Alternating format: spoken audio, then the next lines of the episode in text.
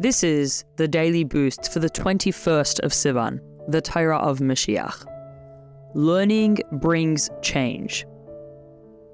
Learning about Mashiach is not merely some mystical way of hastening the redemption. Rather, the purpose of this study is to begin living with Mashiach now. By understanding and internalizing these ideas, we cause them to permeate our being.